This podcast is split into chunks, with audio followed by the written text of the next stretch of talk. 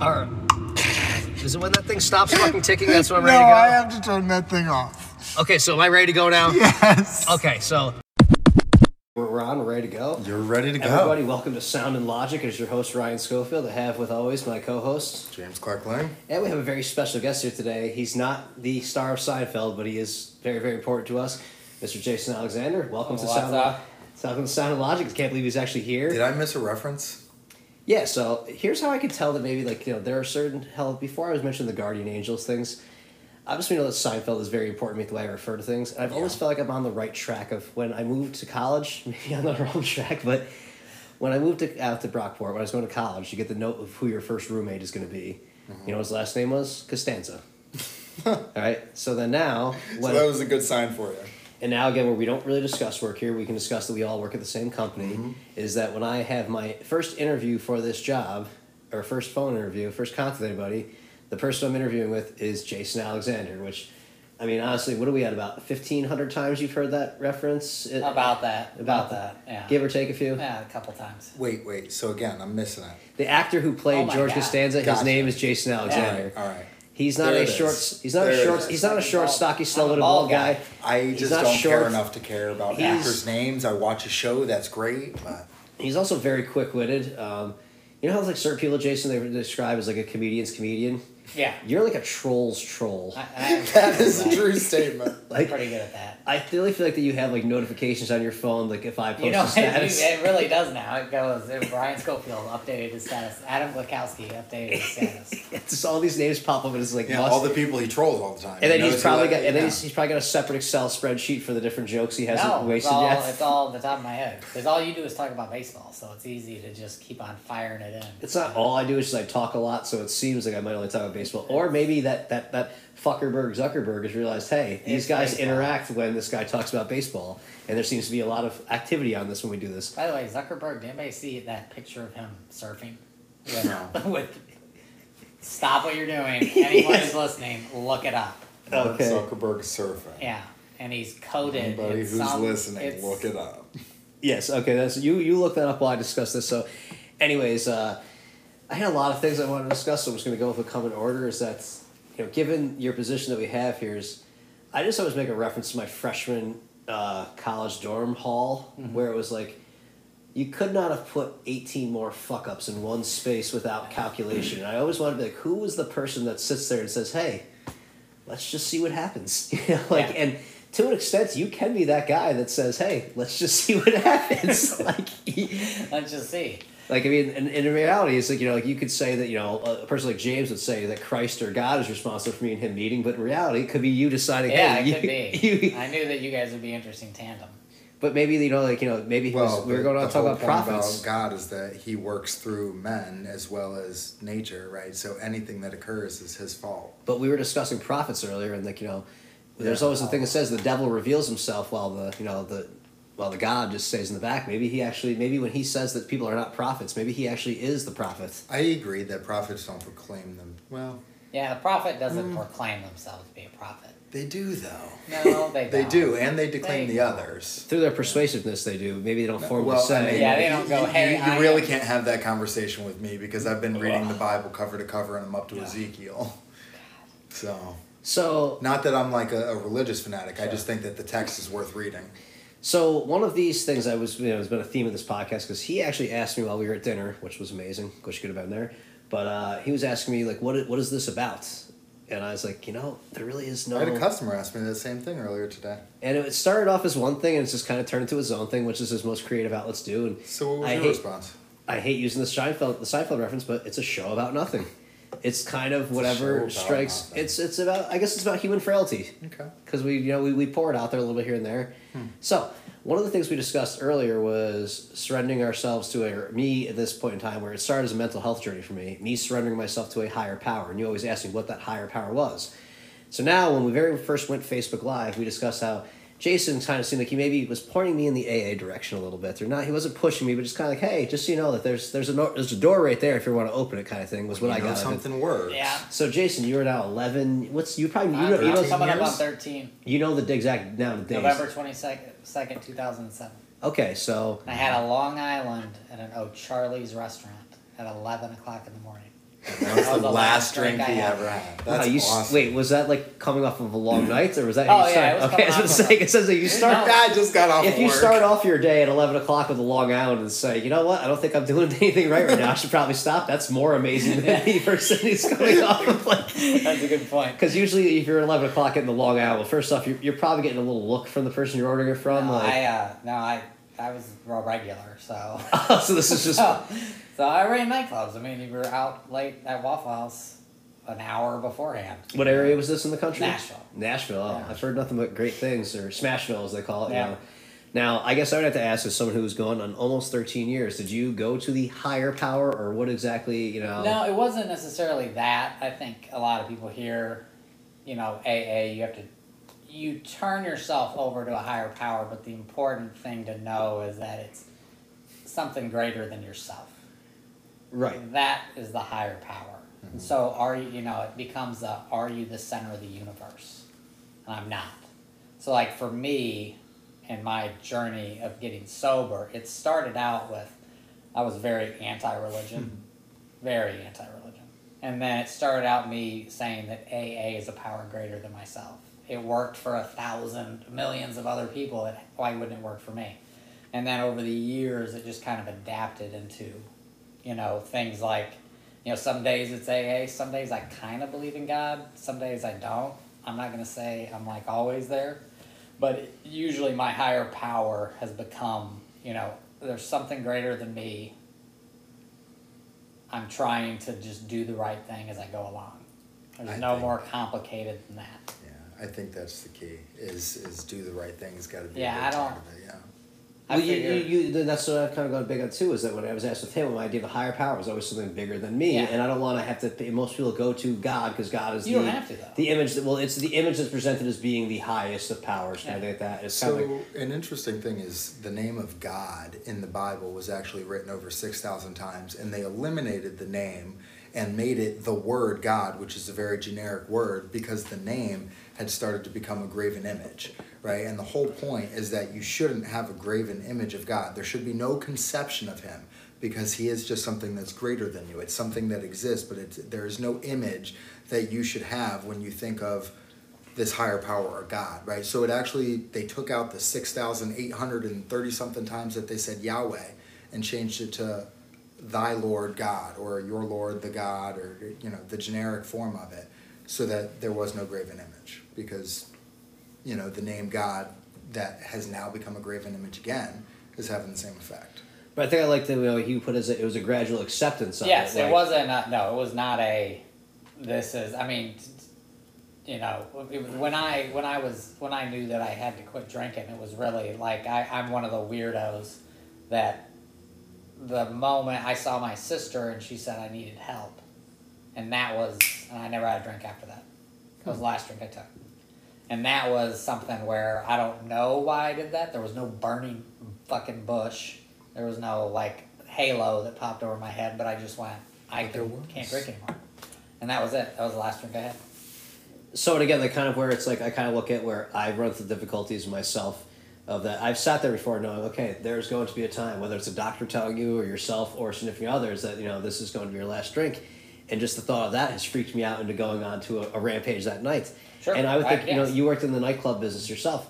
How many times, if you hear somebody say "last one," you know that they're going to stay for five oh, more? for sure, thousands. Like if you say Thousands. last one, that if you just said, "Hey, can I settle up?" Yeah. You're actually gonna leave. If you say last one, just take No. four or five more with that person's drinking and just put them right in front of them because Oh, they're, gonna, yeah, they're, gonna, they're gonna go for that next last one, the next last one, the next last one.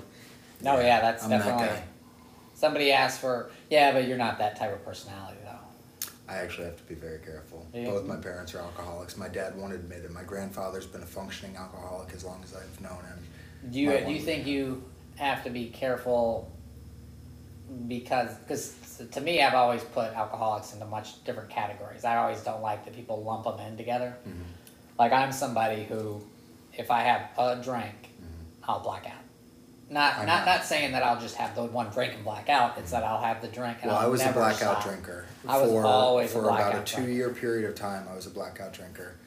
Um, maybe it might have been I don't know six months to two years, somewhere Yeah. in and around there.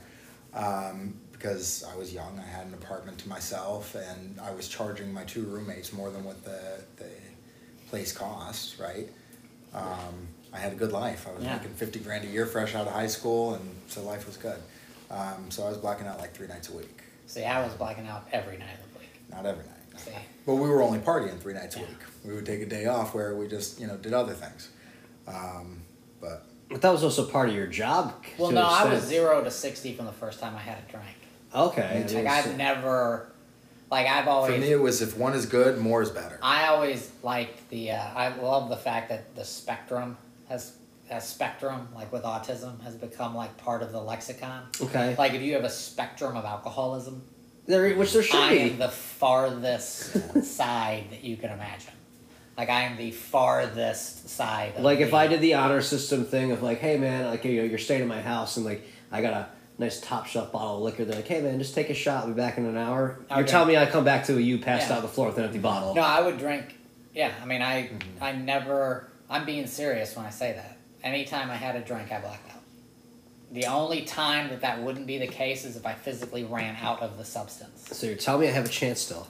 So, No, No, no, but kidding. that's but like So- No, I was like kidding, I I talked I would about. say for me, I'm very similar to that, but I think because I had so much fear of Yeah. becoming that because of my parents. That's a good. Now I've still got that with like what I realized early on was I started to get addicted to people, Mhm. right? And so relationships became a problem. They were amazing in the beginning and then they became bad and both sides held on and this went on for a decade. Right, um, and then obviously other substances and whatnot, but alcohol and cocaine and, and things that were like seriously addictive because I saw those in my family and I was super scared. I just You that I mean, I you may have hit the nail way. on the head because my I have no addiction in my mother or father, mhm. but three out of the four of my grandparents, two out of the four drank themselves to death, Mm. and one of them died much later on. so your So parents my probably parents never it. drank. My parents lived their lives like you, where my mother never really drank, and my dad, I guess, had a few bad benders Mhm. and never drank again. Which means he had the tendency as well. yeah, and he, but means- he yeah. never. He like, was scared and Yeah, he, he, it out. he's, he and he was always terrified of drinking. So Well- that's that brings back my point. I am always thankful for so the hard maybe times. it was the, yes. the, the skip. the well, hard so the times thing help. is, I remember you so now mentioning. you need to tell your kids when they get older about your history. Oh, Because I I've teach always now, lect- yeah. le- told my mom. My mom said to me one time, she's like, "Did I do something wrong?" Mm-hmm. And I was like, I just didn't know. I just didn't know. You could have. I go. I'm not. You. You know. You got to accept responsibility for your own actions. And so I made sure that she understood that. And I was like, but you could have. You mm-hmm. could have brought it up. But also, you were you were you, like we just talked about the movie The Sandlot, and you said you were 14 years old and you never want to see Sure. it. Oh, It's like I get it. If if if your mother tells you it. as a teenager, the rebel you that oh, you Oh, were, hey, would. listen, you can't drink. Your fam, we just can't Well, handle I this. don't You- think. what are you going to do that night? You're going to go out and get drunk. wait say, till your your kid is thirteen year old. Like as soon as Okay, like, like- I talked to my as soon as he was old enough to understand, I started talking to my kid like he is part of the family, right? Like he understands. I'm downstairs working. If you're coming to my house tonight, you're staying in the room and watching a movie, and he's like, "Yep, that's what I want to do." And he doesn't like being alone, so I'm like, "You're going to be brave tonight." And you see, he hasn't come down once. He's still awake up there watching his movie. He is the fucking man right now. Um, but I talked to him, right? Everything is legitimate. I Hang up don't the phone to me because you're talking to your boy. I love that one. I've never been I've never been more happy to be hung up on the phone. Oh, I'm- you're like con- trying to continue the conversation. I'm like, I'm trying to get my kid to bed. I didn't. Well, I didn't know that part until you mentioned it. Yeah. like you know, like But so I, I just talked to him like a person. drive around looking for black and milds for you. It, well, because I'm not leaving the house I know, again. I know. And It's your And I good day. appreciate that. Yes. Thank you. And I again. appreciate you didn't being a good thank dad, you. too. I didn't say thank you, so I appreciate it. um, but yeah, just make him part of the family. Talk to him about it now, because he knows that I smoke. He doesn't know what I smoke, but he doesn't want me to smoke the the black and milds. And he, we talk about it, and I've actually reduced the amount that I smoke because I make agreements and promises with him.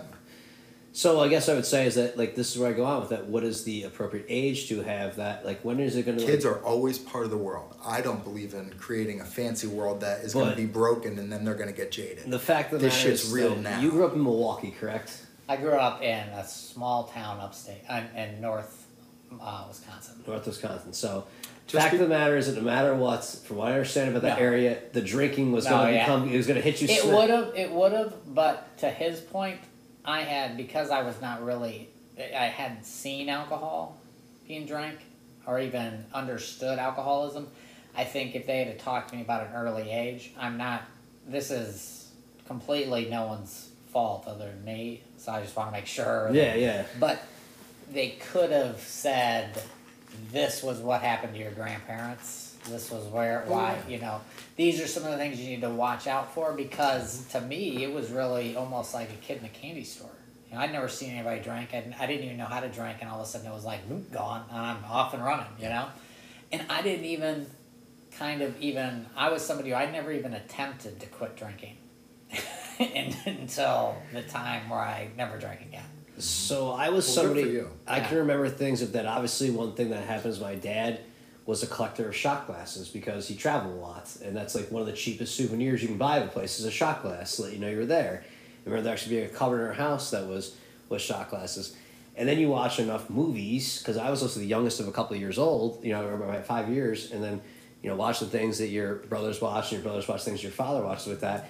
You would watch those movies of the '60s, '70s, and '80s where hey, people just sit down, they pour you a drink. I was a guy who was taking iced tea and ripping shots out of it because Yeah, it reminded me of looking like things. But is that like, you know, I remember when I first met you, we talked about these things. You can have two kids and have the same father be an alcoholic, and one of them say, one of them be an alcoholic, one of them not be, and they both have the same answer. I watch my father. Yeah. Where I got a lot with my fathers, I watched is that like, dad was still the guy that woke up and went to work the next day, and was still the guy who volunteered in the community and stuff like that, and the guy who when he walked into a place, people were happy to see him, and it's kind of like the problem is he never shared his inner world with you, so you Well, don't know that what was- that torment that he went through, uh, or I don't know what it was. I'm just guessing because I can only on spec. I can only speculate because I never understood where it's like okay, like I don't know how itchy the man's scalp was, but fucking he would sometimes just violently like, and it's like always like what was on his mind, like you know, like I was always wondering if it was something I did or like that, how he could just like Probably. it seemed like he Probably. I mean, let's be honest. he could. God damn, my last kid is a freaking redhead. no, but like that's like kind of like something I always go on Was, it. was your dad a drinker?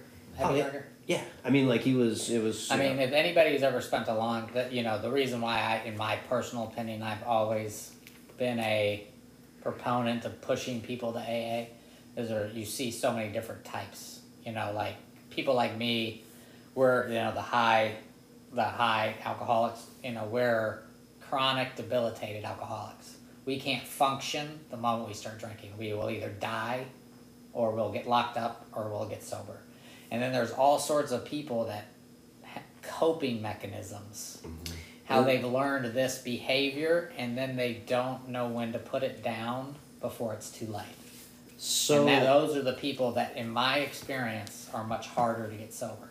People like me, I think there's more of the other kind than there are like you. oh, I agree. I, I've always said it's about 20% are me's. Sounds about right. And me's, even according to science, so people like me get sober very easily mm-hmm. because we, if you remove us from the alcohol, we go, that was fucked up. What the fuck was I? I have a hard time. No pants I on? mean, me knowing you the way I met you, I have a hard time. When I found that out about you, I was like, well, "Wait, like what? Like Well, because the rest of us, like you said, it's a it's a coping mechanism that is now habitual. yeah. That's a thing where when this happens, I no longer have control, The be- and so it's just the recognition that I'm not going to give up control. Yeah. Where the Yeah, rest the of us, be- it's a habitual thing because oh, it, just one beer, it'll help me feel better The because best I'm way I ever that day. heard to explain, and I'm gonna steal this from uh, uh, Craig Ferguson, but he says that people like him and me, we are allergic to alcohol, and when we ingest the alcohol, it creates a almost obsessive compulsive disorder for the alcohol. So when we take alcohol, we are then powerless over controlling the next drink and it's it's a weird it, and it's a very real thing that once we start we cannot stop well, so and some people don't have that and that's no, what's I don't have that. and, and some people don't have that and James is actually, you know, like when we talked about this earlier, when I was kind of going, the whole thing this podcast started off is I wanted to help people because that's what the foundation of AA was. Is that Yeah. if you let me help you, it's going to help me, but then you're going to see how that helped you, and then you're going to want to help somebody else, and that was keeping the cycle going, kind of thing. And that's what I want to start this about because I was going through a mental health crisis, and it's something that nobody wants to ever confront, but we all we, got. we guys get fucked with that when guys have a mental health problem, we can't talk to our friends. No, because again, I- Even you can't even talk to most of your friends about having a mental health crisis. You- It's really crazy. it's amazing until you actually get to the point of that. Like Uh, the same well, person. I'll shout out that if any of my friends are listening, I actually, I, I, But- but- I will make myself available. but it- but it's Let's true, change though. that. No, You're until, right. until, I until agree it got with to the point where I actually started scaring people a little bit with the things I was saying, where they were like, "Oh wait," because I used to think, okay, the tough guy doesn't ask for help, but then, oh wow, the toughest thing I ever did was actually ask those same people for Oh, the, for the help. Like you know, The tough, you know, the Marine Corps tough. I had to go to a halfway house. That was tough. Me having to admit that We do have a time limit on this, and I'm sure based on, on the conversations we've had, we're probably encroaching on that. As we left off with that one, and say yeah, the different uh, dynamics of those people. Again, you said you were in a halfway house, but like again, it's like James before where we talked about like the AA thing. He would say like, okay, people just get addicted to meetings. Okay, it's a healthier addiction. You Yeah, seem that, to have that is yeah. It, addicted to meetings. It, nobody's That's a real thing. Yeah, but nobody's ever been arrested for going to a meeting. Right now, your new thing is that you are addicted to ridiculous exercise. Basically, is the way I could look Sure, at it as is that like okay, like you.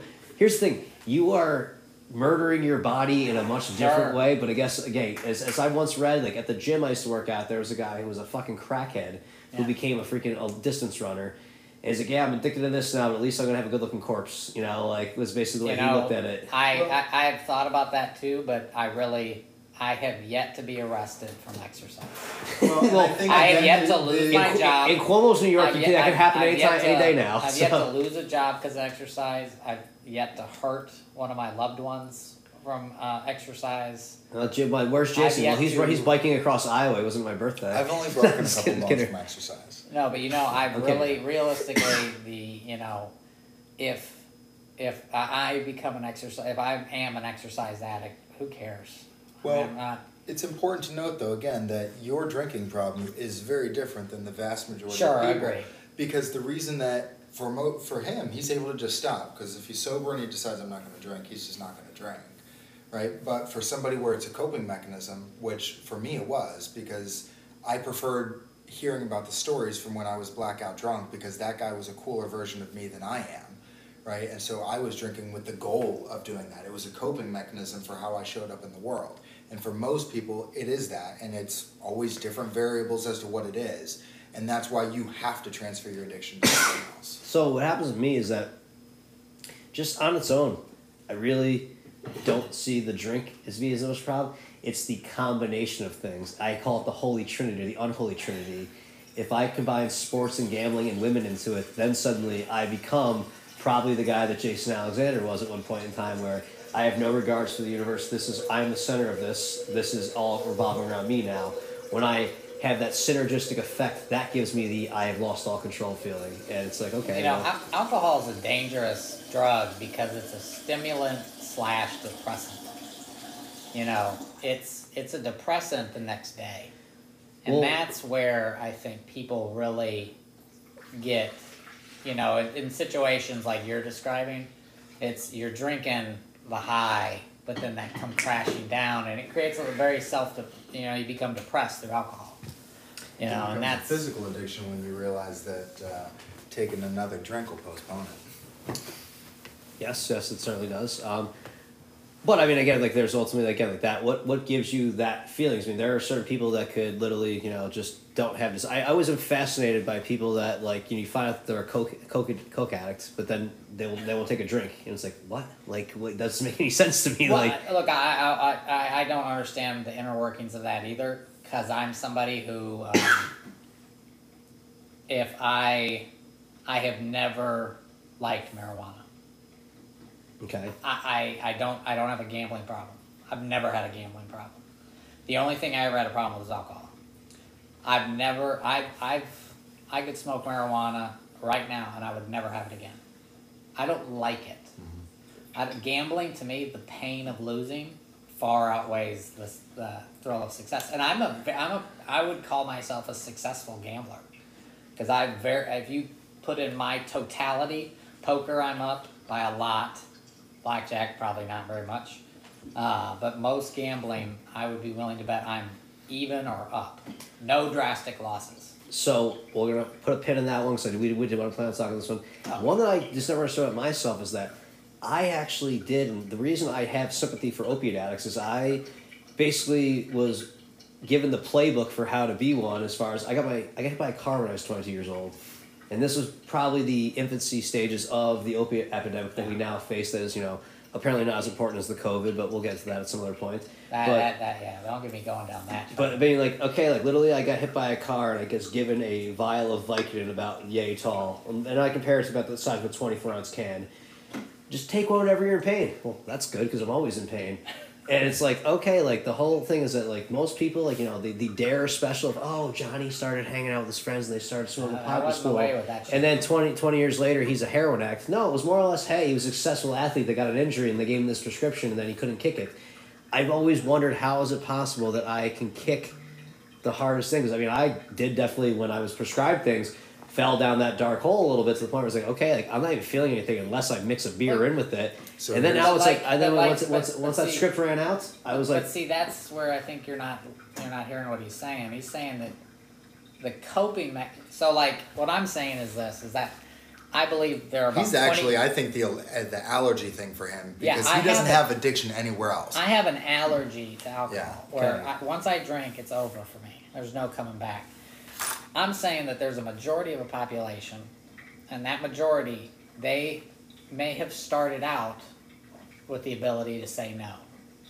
The longer their behavior and the longer their coping mechanism, that it, mm-hmm. it hits a point where then you become allergic to it, where it almost transitions. to Actually, I don't even think it's that it's the allergic in the way that you are. I get- I get think it's just ingrained in who you are. Yeah. Right? You start to fight. You you have to fight yourself because it, it's Uh, built into your body. when you talk about this, I, I just always every time I talk the, the how awful opium is and how often o- oxycontin is. I always tell this story. I was It's at a- truly. I, I was at an AA meeting and there was an 18 year old girl. Her name was Faith. I'll remember her name for the rest of my life. She it's was supposed to be anonymous. I thought. absolutely well. I, it is her last name. uh, she was absolutely gorgeous, drop dead gorgeous. I mean, stunning. She asked me for a ride home. In AA, you usually don't switch genders, to, or you know, you, you don't ask somebody else to drive. Yeah, There was not a lot of people left. I said, "Where are you going?"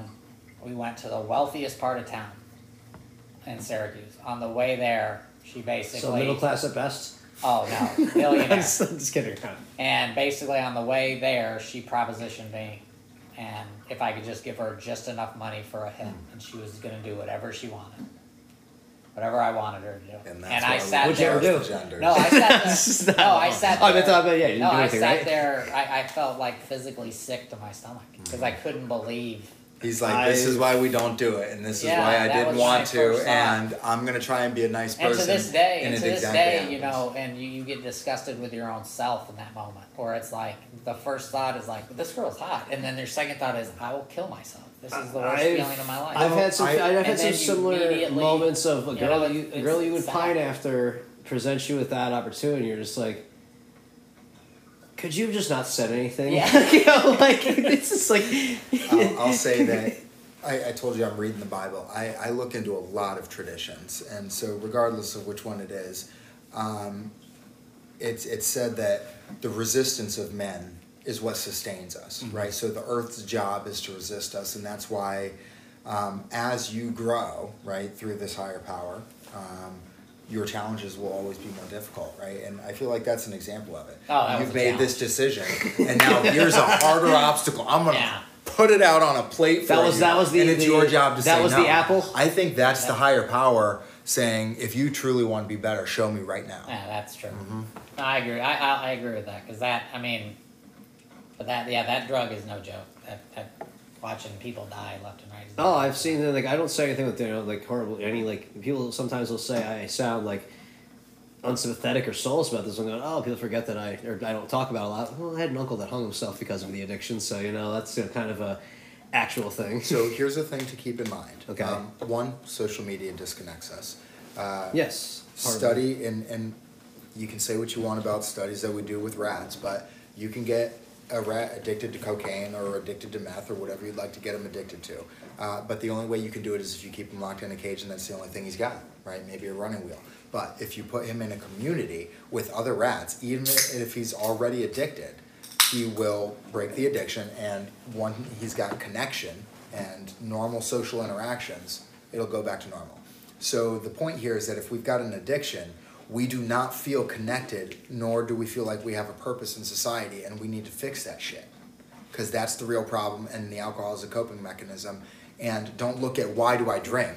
What am I lacking that I feel that I need to Well, fill? and up? we went over this before. and, Like that, you and mentioned, that's where, and that's uh, what you just touched on is oftentimes what I cite for why AA works. It's because it provides that community, that structure, that positive reinforcement. That's why.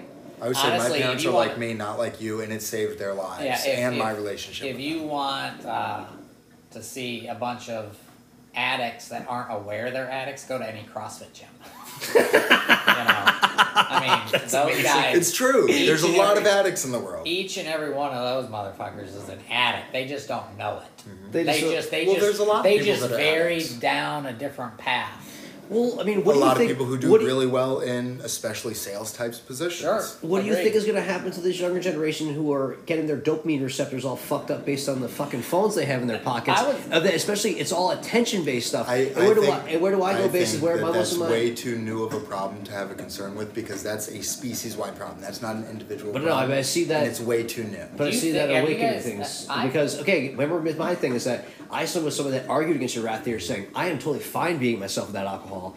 My problem is that I like being around people, and when I'm around people, I enjoy a little alcohol to be there. I can be around people without alcohol, but it makes it so much better when I am. Do you think you're? Do you think you're an alcoholic or not?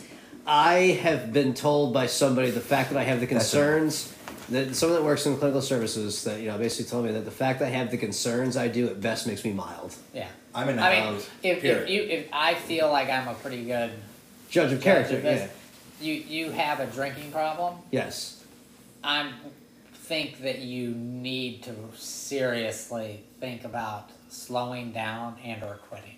I'm not you're not quite to my level, which there's no need for you to go any further. Um, I've already No. been further. That's the problem. Y- That's, well, I don't know mean, about further than me. Well, but- no, I mean, I'm saying- I'm saying I've been- I mean, if you've got 3 I've been- DUIs, Put the dicks away, things- boys. I've Put been, the dicks I, away. I've been, I've been, I've been further than I along than I was before. Like I would say, if you met me somewhere circa ages between twenty five and thirty, yeah, you would be fucking dragging me through the AA meeting probably. So, the point of the story. because it is the, the thing is, that I was using it as a coping mechanism, and as we discussed, one of the big central piece, themes of the show is that coping is not healing. Well, I, I would agree with that, but I don't think that that's a big conversation. Yeah, I don't think know if that's I'm a equipped to answer that in two sentences. Um, but it's better to cope than do nothing, and coping is a step to healing. Um, so if you can cope in a healthy way, you can give yourself the ability to start healing. But if you don't do something, you're just gonna die. Well, as Jason said, we get the as as the guys is that we can't be. I can't sit here and go James, Jason, and fucking start pouring my eyes out. I can in front of you guys because you know you guys are comfortable understanding people. But Well, don't be I a could- bitch. You can talk about your feelings without, like, I tell my son that all the time because you have to be able to recognize your feelings and disassociate with them. Which is why I do. I have to tell my son who gets pissed off because his But- brother's getting what he wants and he wants to go punch him because he took a toy from him. I'm like, no, dude, stop. It's okay to be pissed, but that shit is fucking wrong. That's what you're gonna get in trouble for. Stop. Bad choice. You're a good kid. Bad choice. Right? And so you gotta do the same thing. You gotta recognize that just because you feel sad doesn't mean that you have to whine about it. You can do that in private. I don't cry to anybody about my problems. That's my shit Well, no, that's but I will but- talk to a lot of people about it, and sometimes in talking, tears do come, right? Because they ask questions that make me feel a certain type of way, and I'm not hiding from that, but I'm not approaching it thinking that the conversation is like that. I'm just saying, hey, here's a problem I've got. Like, say some shit that I haven't thought of because I can't figure it out. So here's the thing I usually go on with my indicator of when you can tell you're going down a problem road. If I can tell fewer and fewer people about what I'm doing, if like okay, like you know, I believe you go you you you, so you go you go on you go on wonderful dates and you and you hook up with a beautiful girl, and You you're gonna tell you're, you're, you're gonna everybody tell that. everybody about that. But then if you you know if something you know as it progresses along, you know like okay, then you maybe don't want to tell people as much about what's going on, like oh yeah no everything's great everything's great no no man we, everything's great you know it's not great. You know, it's kind of like, okay if I tell you, hey guys, guess what? I drink twelve I think- drinks a day. That's you know, like okay, that's maybe not the best thing to do, but I feel comfortable saying that. But then if it goes like, hey man, like when I wake up in the morning, the first thing I do is I crack a white claw, you know, I'm probably gonna have Probably gonna ha- hold ha- that a secret. half the people I tell are probably gonna be like, "Yeah, dude, that's probably problem." Other people are like, "Ah, At go the along." with same time- That's why I think. then- That's then- why I think Catholics got it right. Confession's a really good idea. They are. It's That's okay- a real solid idea. Which is like, okay, like, hide in a corner. You can just Well, say I, it. I always, Well, so I, here's I the- always, I the always science gauge it like okay, like you know, like okay, like you know, go like you know through like you know the natural drug hierarchy kind of thing like that. You have you have an underage drink, you tell everybody. You smoke some pot in high school, you tell a few less people. Shit, if you fucking even were even mentioned that you were in the same room as coke in high school, you were fucking outcasted and stuff like that.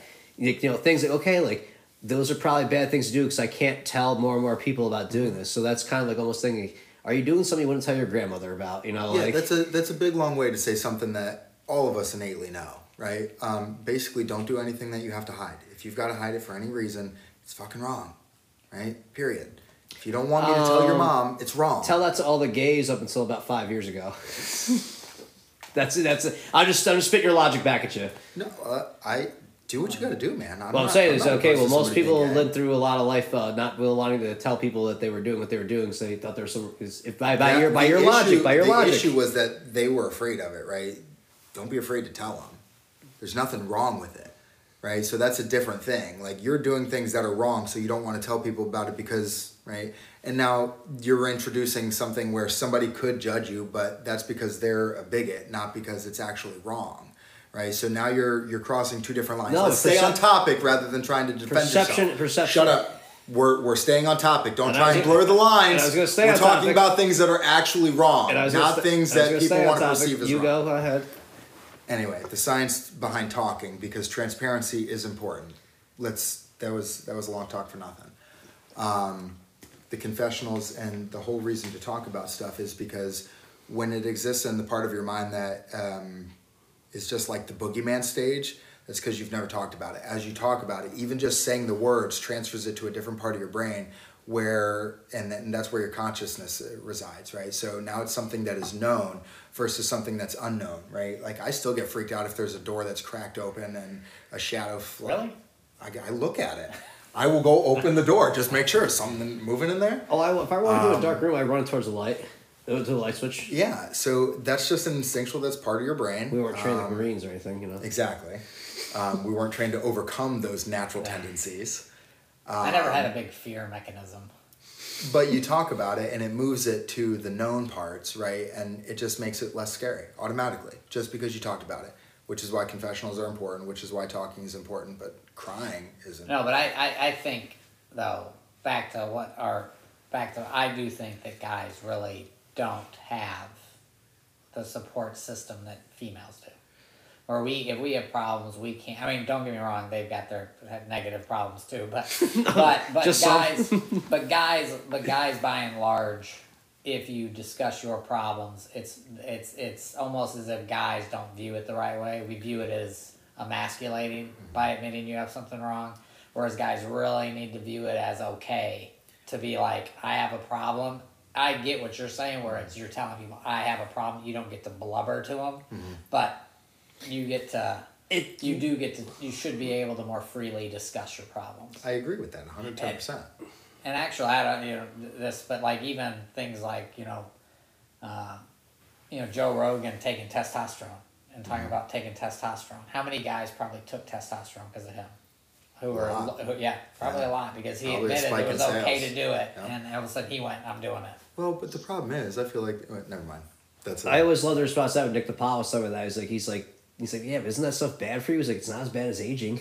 you know, it's the exact answer. Like, it's the exact answer. Like, Well, but the answer. pro- so you went there. I'm going to say I think it's going to speed up the aging process when you stop. So you're now just creating a physical addiction for yourself because the body's going to rebel because it's no longer producing it because hey, Well, here now- it is. I'm going to uh, produce but- estrogen to offset it. But I do think you are looking. It it it it really comes down to the time you take it. Does it? if I you're not producing it as a just a general thing, like as you get older, you stop producing it. If you add it to your system at the age of fifty or when your testosterone's 0 then the side effects aren't going to be that great. Whereas if you take it, if That makes sense. If you know, like I when I got mine tested, production. when I got mine tested, it was seven twenty. So, So as a forty is- as a forty three year old man, that's very high. No, seriously, it is. And Well, that's what happens when you stop drinking. You Yes, eat well, yeah, you exercise. so for me to take it, it Oh, he be ate dumb. fucking a pretzel for an appetizer. Okay, Wow. he wasn't eating. I'm just kidding around. But but for me to take it, it would do exactly that. It mm. would create a horrible Yeah. imbalance. Well, so then the Well- question is, how many of those people that took it do you Yeah, think are in a position where it would cause that imbalance? and they will offer it real easy. These days. Exactly. They will. Almost what it- too The problem is, and I actually think this is the issue with any business, is if you want to buy it, they want to sell it to Yeah, you. yeah. You truly need to find that give and take relationship that's needed. So I guess maybe where I go like deeper with things is like like how would you respond to this one, Jason? Is that when I go and like I try to blow off some steam with the workouts, I'm actually more I feel like I've just strengthened my anger. Like I feel like that I like I unless I like literally like am to the gills or something like that, but like I had a day I was very angry the other day and I went for a three mile run, I did two hundred push ups and like afterwards I just felt stronger about my my my negative energy. I just was like really? Yeah. so how do you respond to that one? I that one you may need to talk to somebody um, because I felt like I was strengthening the demon, like almost See, a that's bit. because you believe in the injustices that you see. Right? the things that are pissing you off, you actually believe. But it's like, Like, that's not believing in the higher power, because believing in a higher power and thinking something beyond yeah, you I can you can accept I've never had that circumstances. I got no answer for that one because to me, when I get a little squirrely, you know, and, and I you know I think anybody, you know, one of the things that you know alcohol did the the removal of alcohol is it was tough for me to relax, and so out working out make, makes me relax because I work out hard enough where at the end of that I'm like, all right, I'm good. Let me sit and play video games now. I don't know. For me, it's just kind of like it's almost like giving me a taste of adrenaline because for me, play video games? Me? Oh yeah, I do. Don't. for me to push through, for me like for me to push through that, I activate a part of my body that like becomes an adrenaline part, and adrenaline is actually really one of my biggest addictions whatsoever, which is where the gambling comes in. Uh, I kind of I guess Is this go- is this an excuse to be fat? That's all I'm asking. It's not an excuse to be fat. Old, not even old age is that. I would say that the fact that I sit at a desk when I should be walking around all day is really my. Uh, I've been told recently I need to start running. I, I don't know that that now is that that happens every time you work out or is it this one particular instance? It happens on some occasions. If I use if I use negative energy to try and create positive energy in the form, in the form of motion, it just strengthens my negative. well, you were working out in a period of negative energy. You know, you gotta you gotta like be happy. Well, I'm happy while I'm working Like out. optimism, optimism and negativity. That you know, optim- uh, negativity is one of the bigger drugs, and one. Of, I would love to see research on people who surround themselves with negative people, but uh, but positive people. Uh, you know, if you think positive, generally you're going to continue to think positive. Well, I mean, you, you have to. I, I'm all about positive thinking, but sometimes is that I'm very analytical and critical. Is that sometimes you have to criticize positive thoughts because they may not be good. They they come from a good place, but they might be horrible ideas. Okay, like I don't know, like my my view of positive thinking necessarily isn't always there's a unicorn and a rainbow. It's that there's a problem that I can fix. And that's how I look at positive thinking. I'm I don't look at it as the sun's, you know, the sun's gonna, I'm gonna shoot, you know, rainbows out of my ass and walk around fucking, you know, with puppy dogs and pink elephants. I think, all right, so what's my problem? Let me get around it. And that to, that to me is positive thinking and optimism. So okay, so with the positive thinking thing is that okay, like positive thing is that there is a better way and stuff like that. But whereas I, I become conceived as negative thinking is when I think that when somebody offers up their better idea, I don't think it's the best idea, and that always gets taken as being negative. Where I look at it as being constructive, because so many times I see things happen where it's going. Hey, this is wrong. I've got a good idea, You and think- that becomes you think- positive thinking. Then other people just go behind it and go, "Yeah, that's a great idea," and they just further expand upon a bad idea. Do you think you have an ego problem? Probably a little bit, Okay. Slightly. Yeah. I It's mean, about say, the say what you just said out loud again. Yeah. Think about that. Or maybe when you I wasn't to- saying the I wasn't I'm saying just just me and John. I'm was just saying the saying grand the grand we the grand I. Like I know, you know. but but it does. I mean, you know, So when I say it, I'll say it this way. I hate to be wrong. I fucking hate it. So I will be absolutely immediately quick to acknowledge the fact that I am because I'll do it once because then I don't have to do it twice. Right? And whenever we're talking about plans, it's about the goal. I don't care. Like we've got a goal. It's like he said, this is what we're looking at. How do we make this happen? I don't care whose idea it is, right? Whichever idea is the best. And so you can be constructive, but you're looking at it as a competition to whose idea gets there. It's- right when you view it differently and you're focused on the goal rather than whose idea got you there because you have an ego problem. And I'm only thinking about it like this because he said it. Um, Yeah, you but can did combine say- ideas. He did say that somebody came up with an idea, I know. I've got, No, no, the, no, I've got the way. No, of I. I know. I didn't say. I didn't. No, no. This is the whole thing. Is that I'm not That's saying I have the He likes to idea. talk the 80%. As I'm not. As I'm not saying is that I'm not saying you don't have the good idea. As I'm saying like, hey, you need to convince me on this angle that it's a good idea because I need to ask you a couple questions. And if you can't answer those questions, then it's probably not a good idea. I- so I think I about this think all the time. I think about this Mm-hmm. all the time in business because 80 percent of ideas fail. We're speaking about 80 percent. So I once was proposed by somebody about a business idea, and I asked him a couple questions. And he's like, "Why are you being such a curmudgeon about this?" I'm going. Because I'm asking when I'm going to get my money back. That's what I- I'm asking, so- and it so- became I was being negative by asking some questions that were answer questions you did not want to answer. So here's all I'm going to say, and this is a fact, and you use this information um, as you want.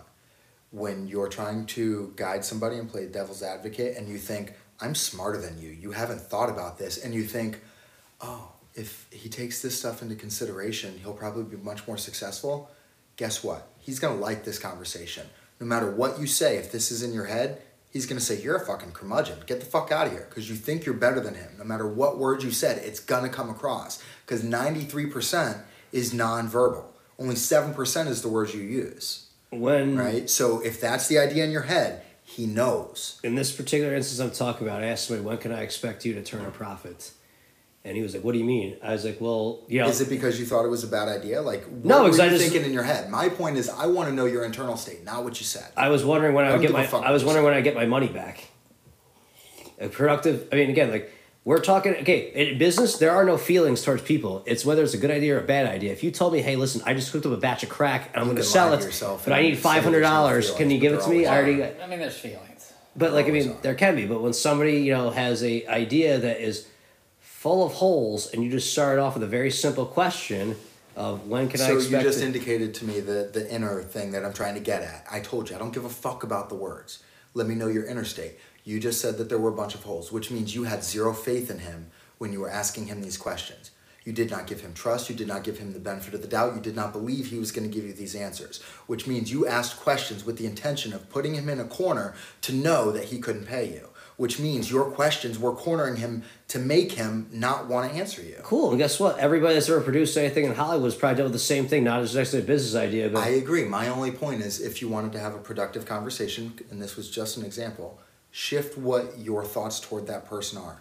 And the right questions will come about of it, and the right body language and stuff will. And, and sometimes I mean, I, it seems to be an you know that that's a subject where somebody's asking you for money. It's a bad idea. Correct. go, That's No, a they bad weren't ask- they weren't- but you, weren't you get the you Yeah, get I the it. analogy it wasn't. Ask, it wasn't ask me for money. It was do you want in on this? It The- was so not, Jason's point is let's not focus on the details, but the abstraction is the the mm, the way that you're viewing that person that you're having the conversation with is going to make them um, receptive or resistant to the things you're saying. But again, I guess I would say that with business, things are a little bit different when in that regards. Where again, you do need to have raised doubts because again, there's such a pattern of failure in that regards. You need to start pointing out the possible failures. but That's just me. That's there's just me. That's just skepticism. me. There's skepticism and trying to see is this going to be the person that proves me wrong? Is this going to be the one? Here's- and you're asking those questions and you're trying to find out is this going to be the one that succeeds? And that's what you're saying in your head as you're asking questions, or here's another fucking failure. Let's see how quick I can get him out of here. No one, right? So there's a difference in how it's going to unfold when you've got those mental patterns going on. And if you don't want to recognize that, that's fine and we can move on. But that's a fact. And you're focusing on the variables and the details of it, which are pretty irrelevant. I always begin every. I, They are used to justify what happens automatically, right? It's a there's a book you'd probably benefit from reading. It's called Thinking, Fast and Slow, right? And our emotional states are the fast ones. They come first. All the rational shit is used to justify what comes to us emotionally, right? So everything you're talking about just justifies what you feel. I'm trying to talk about what you feel. You haven't talked about that at all. um, well, again, when it comes to the sense of business, I don't feel. I see numbers. You have to feel. No, you you have did- to feel. No, in business. You don't. You don't feel like you go. That I mean, you have to. Uh, I- Feel in business, I feel write it down on a piece of paper, show me the numbers, and tell me how it's profitable. That's what I feel in business. I'm sorry. Maybe that was maybe that's the maybe that's the abuse of Maybe a college that's why education. you and I, don't have the know. No, same but I- job. but and I- maybe but that's I why would you and I never- are in the position we're in. I think in the numbers too, but that doesn't mean that. There's uh, got to be doesn't- emotion. Yeah, tied there's to going to be emotion. to But anytime, anytime that there's a time, I can't. I can't tell you a time where I've Okay. thought of something devoid of emotion. watch all So those let guys. you a Okay, I'm sorry. How do you so feel about your job? Oh, I love it. I do like my job. Beautiful. I love my job too. I love But my if job, somebody, too. if if- so, if somebody came along and offered me another job for ten grand more, Sure. probably wouldn't take it. Yeah. Right. Probably but wouldn't from a number it. sense, if somebody come along and wanted to double my salary, I'd probably take that. Yeah, I'd be tempted right. So turn down. emotions definitely play a part in it, um, as as well as the rational numbers, right? And I mean, So look, you're telling me and you, you- are talking about a very particular example too. I mean, you are talking that was about. One. That was the only one. I, I what was- I'm saying is, is I don't know if the guy was going, "Hey man, I got a good Fruit Loop." No, it was just hey, I'm looking to do into this. it, Does you anyone, might- does what anyone the go? fuck In, is does anyone want to go in with me? I think this might work. And then I was like, okay, well, like you know, more or less is that like your lack of planning that is going on. Guess what? I hey, with hey, that. guess what? Okay, so you want to know what I'm going to go with? All those fucking guys that take people's life dreams on Shark Tank and fucking crush them. Guess what? Maybe Alright. I meant to sit in that one chair.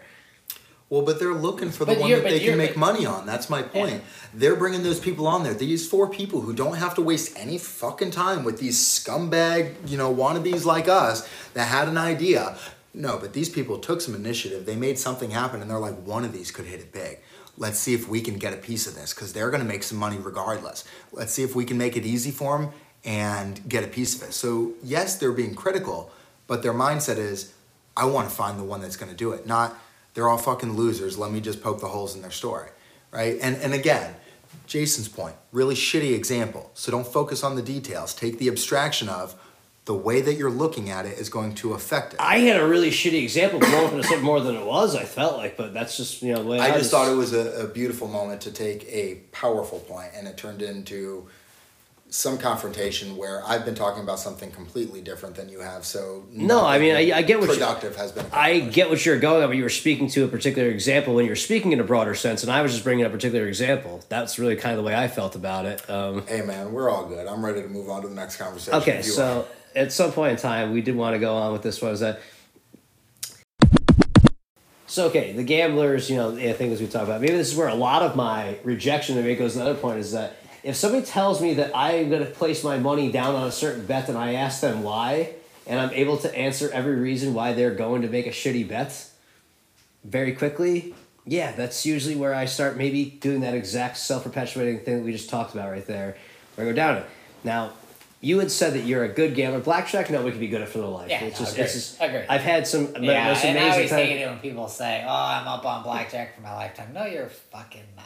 I literally, I, I had one heater for the ages that maybe has slightly got me down. Like that's about the, you know, that's about the best I can say. But as I go on, like I, I played blackjack the other day.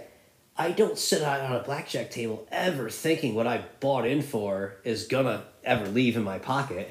No, I, yeah. sit, I sit there where it's like, okay, No, sit down with two, the- three hundred dollars. reason, the reason why I describe myself as a su- successful gambler, and I'll argue with anybody, is that I I like going to Vegas, and what I when I go to Vegas, this is exactly what I do. I leave my debit card at home.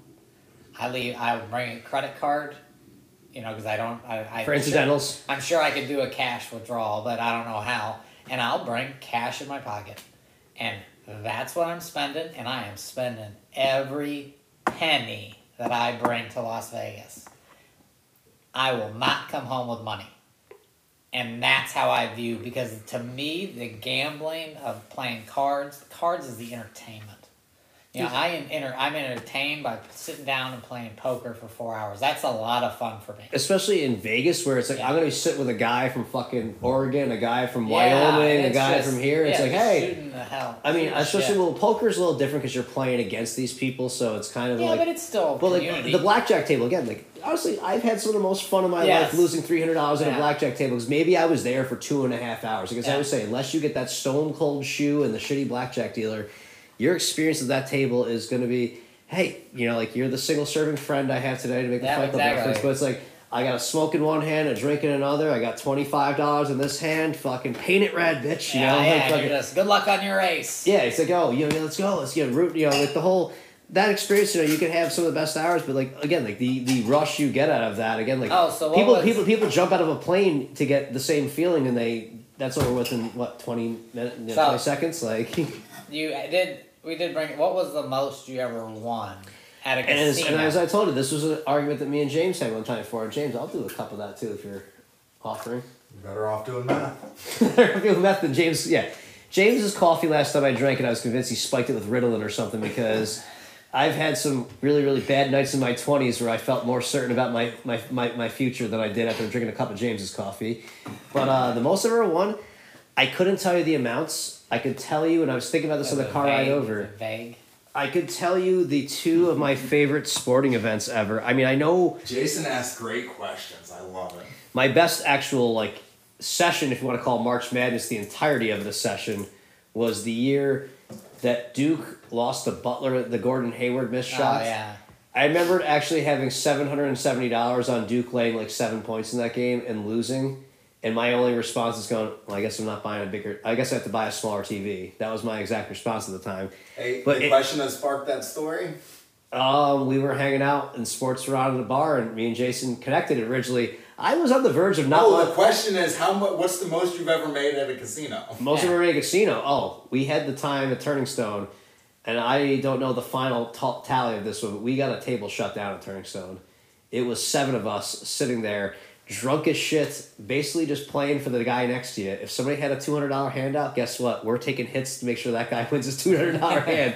I happened to be sitting in the anchor seat where I was just constantly looking at a table full of cards, and it was like, shit, I've just seen like ten straight not and tens probably got a 10 coming here, don't you think? Like, you know, that was literally the logic we were using. They shut our table down and pick us up.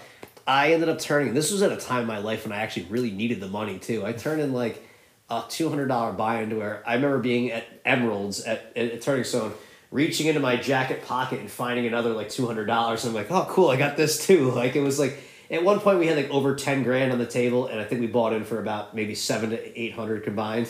That's a good how much did you make? I was at least in the 1500 range. All right. Um, And then his next question was, is it vague? Yeah. And I think his point here and the correlation he's trying to make is that's indicative of a problem.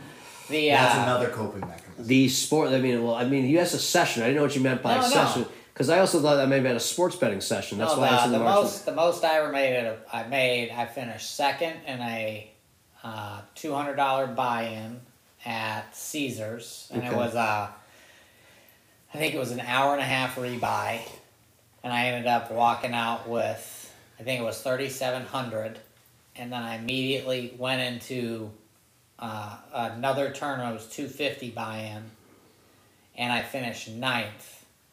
And my you talked about remembering good and bad Yeah. beats. I can. T- this was the, th- I I almost I think I quit playing poker for a long time because of this. I had I was chip leader with nine people left, the final table, and I was a dominant chip leader. And the second stack, the second place. Well, he's the fucking one guy you Yeah. can't fuck with. Yep. So I was on the button. Uh, I had pocket aces. I raised. Uh, the guy was in first position. The second, the second. No, he's in the second position, but he was the second chip leader. He moved all in. Uh, now all of a sudden fold all the way around. Obviously, I call. He had pocket kings. He hit a king on the flop. But the thing is, is that he didn't make a mistake though. You had pocket kings. Nobody made a mistake. That's Yeah. the worst part about poker. Yeah. But so If you fold that, I'd be punching So- you in the face right now for telling me you folded aces. So Like now, so now, the very next hand. oh god. Now I'm more to this. now I'm There's in more. now I'm in small blind. The same guy makes a big bet. Were you drinking at this point or no? Oh, You were I so- yeah, I was hammered. Oh god, I would hope so. If I would, that would, that would, that would relapse me if I was in. I had pocket queens. oh god. Comes to me, I'm I'm now second blind. He made a big bet. I move all in because there was enough on the table to justify it. He Oh, looked, justified. I love that one. he looked at me. is stuff. He Well, looked he's playing by your rules. He looked Yeah, at no. me. He looked at me with a straight face and said, "Bro, I'm really sorry." And rolled over aces.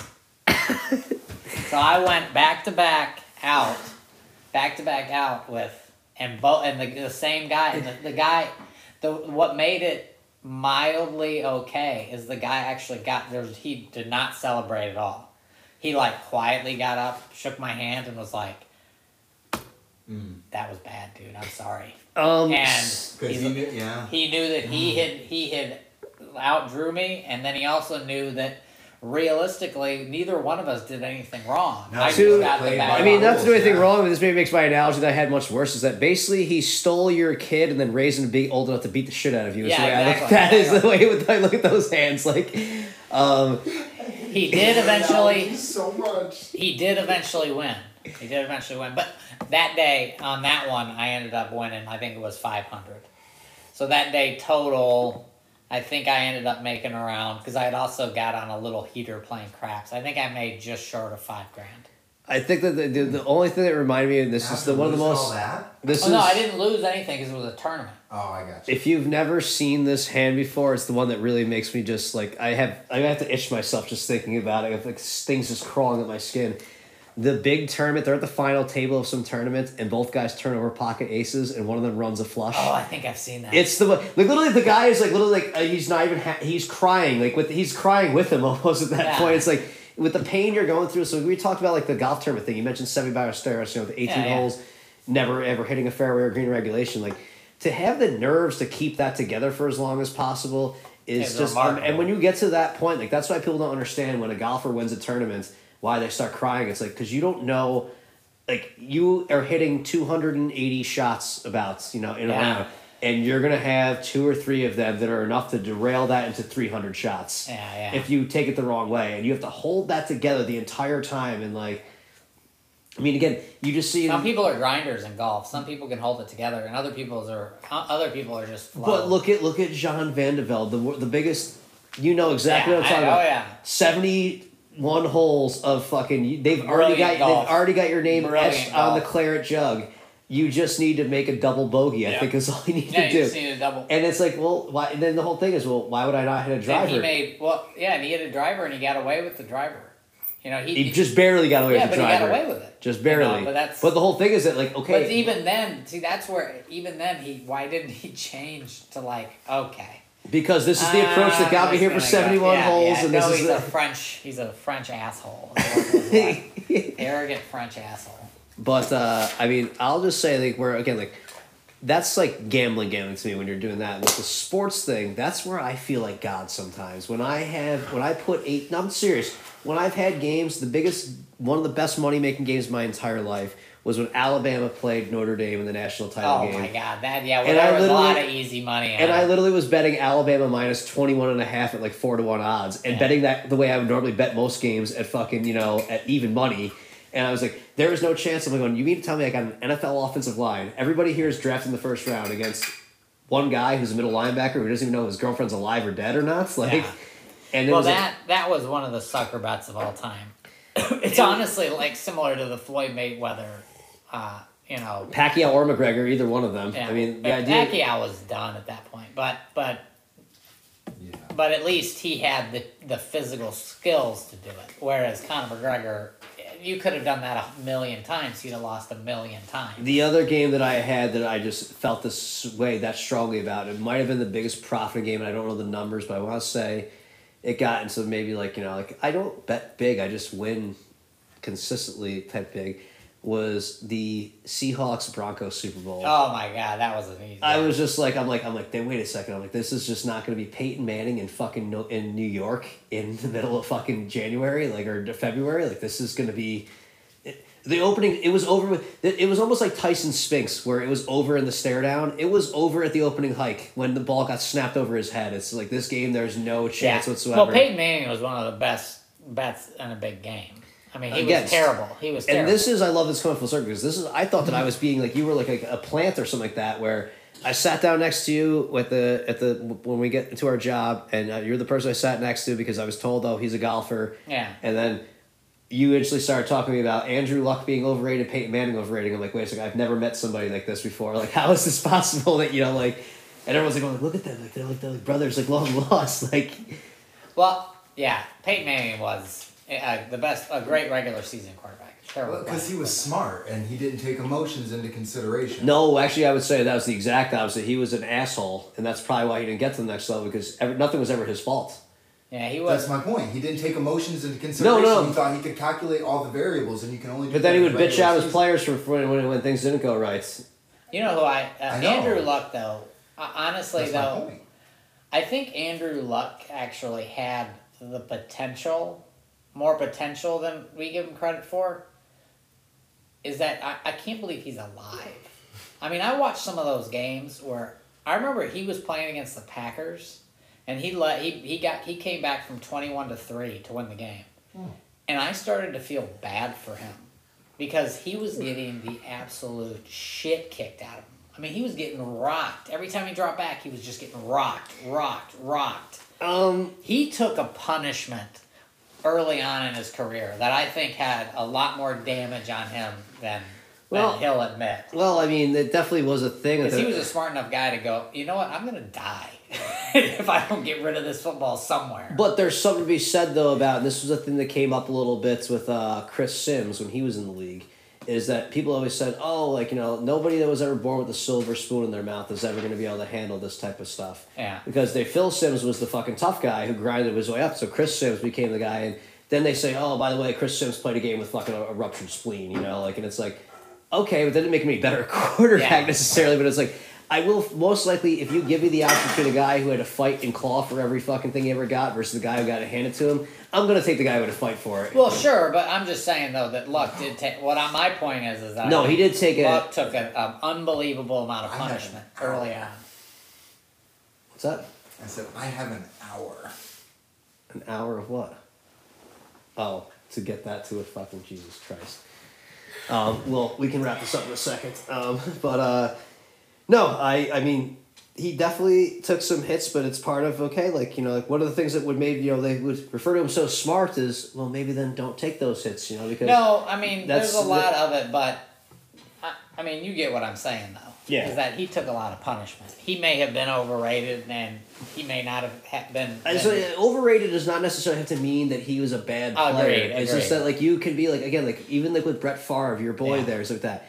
Do I think he's overrated? Yes. Do I think he's a top ten quarterback? Yes. He's just not Well- a top five quarterback. It's where I say he's overrated in some would agree regards. Like One of the things I think that it's I've always like I always wish everybody would say out loud is the worst player in the en- of any of the four major sports oh yeah. is better at what they do than I'll ever be at hmm. anything. Do you remember? No, you know, like, no, like Yeah. serious. no, my like, favorite ever was Brian Like, Scalabrine. As a joke. Yeah, as No, a joke. No, Brian Scalabrine was my favorite when he Yeah. flat out because he was the guy they they referred to as the human victory cigar, big ginger guy Yeah. on the freaking Celtics, and if he got in, like I remember showing a girlfriend of mine a Brian Scalabrine highlight clip and go like, "Isn't this guy amazing?" Because they edited his highlights where he had enough plays of his sizzle reel that you'd be like, "Yeah, this guy was pretty good, wasn't he?" If he got into a game, that means when you knew the game was at least a twenty point basketball game, one way or the other. And he flat out he would get clowned on. He said, "Listen, he's like, unless you've ever played in the NBA, I'll play you one on one, and once I score, you're never gonna get the ball back." Is his exact challenge, and he actually had people take him up on it, and he fucking beat every single buddy eleven to nothing. Like, No, no, it's, It's just a different level. no, yeah, it's it's You should look at the Pareto distribution. No, it's when people talk. I mean, like you know, I've played with guys who before you know when I when I was really good at golf, you know, people talking about the di- you know I've I've shot under par many a time. You know, that's not a big deal. I've shot even par. yeah, no, no big deal. No, nothing. You I, know. nobody in my family's ever done or anything. The You know, different. The, Did you say nobody in my family has ever done it? I don't think anybody's in a lot of people's families were shot yeah, I their would say par. it's like ninety nine percent of the population. Ninety nine. Oh, wow. I'm better than ninety nine point eight percent of the. But unfortunately, the population. point one that's better than amazing what him. you can do when you take out the vices. But the difference between me and a professional golfer is bigger than the difference between me and you, who's a 90 to 100. Oh, the difference between you and him is like this. yeah, compared to a professional golfer. Those That, guys. it's, there's a whole different sigma for guys that are better than Yeah, him. I- Like, no, that's that's I played. that's raw, natural, born, and then home. I, I played against a kid who is uh, who was the number one. He he event he was a top tier. He was a five star recruit to go to Arkansas for the golf team.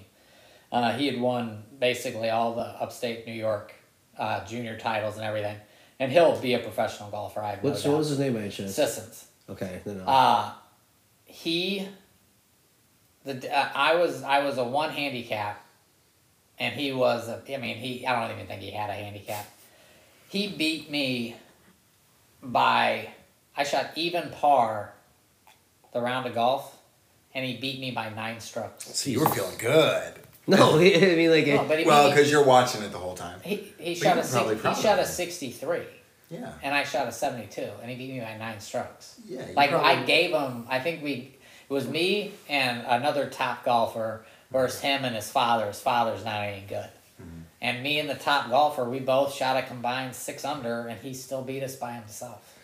And it was just You was can't even be mad at that. oh, I was a marvel. There's a big to watch. difference between. It was a marvel to watch. He hit a three wood. The reason why I know he'll be on tour is because his distance.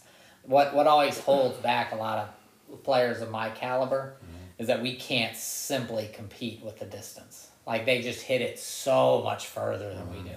And he would hit a three wood three thirty.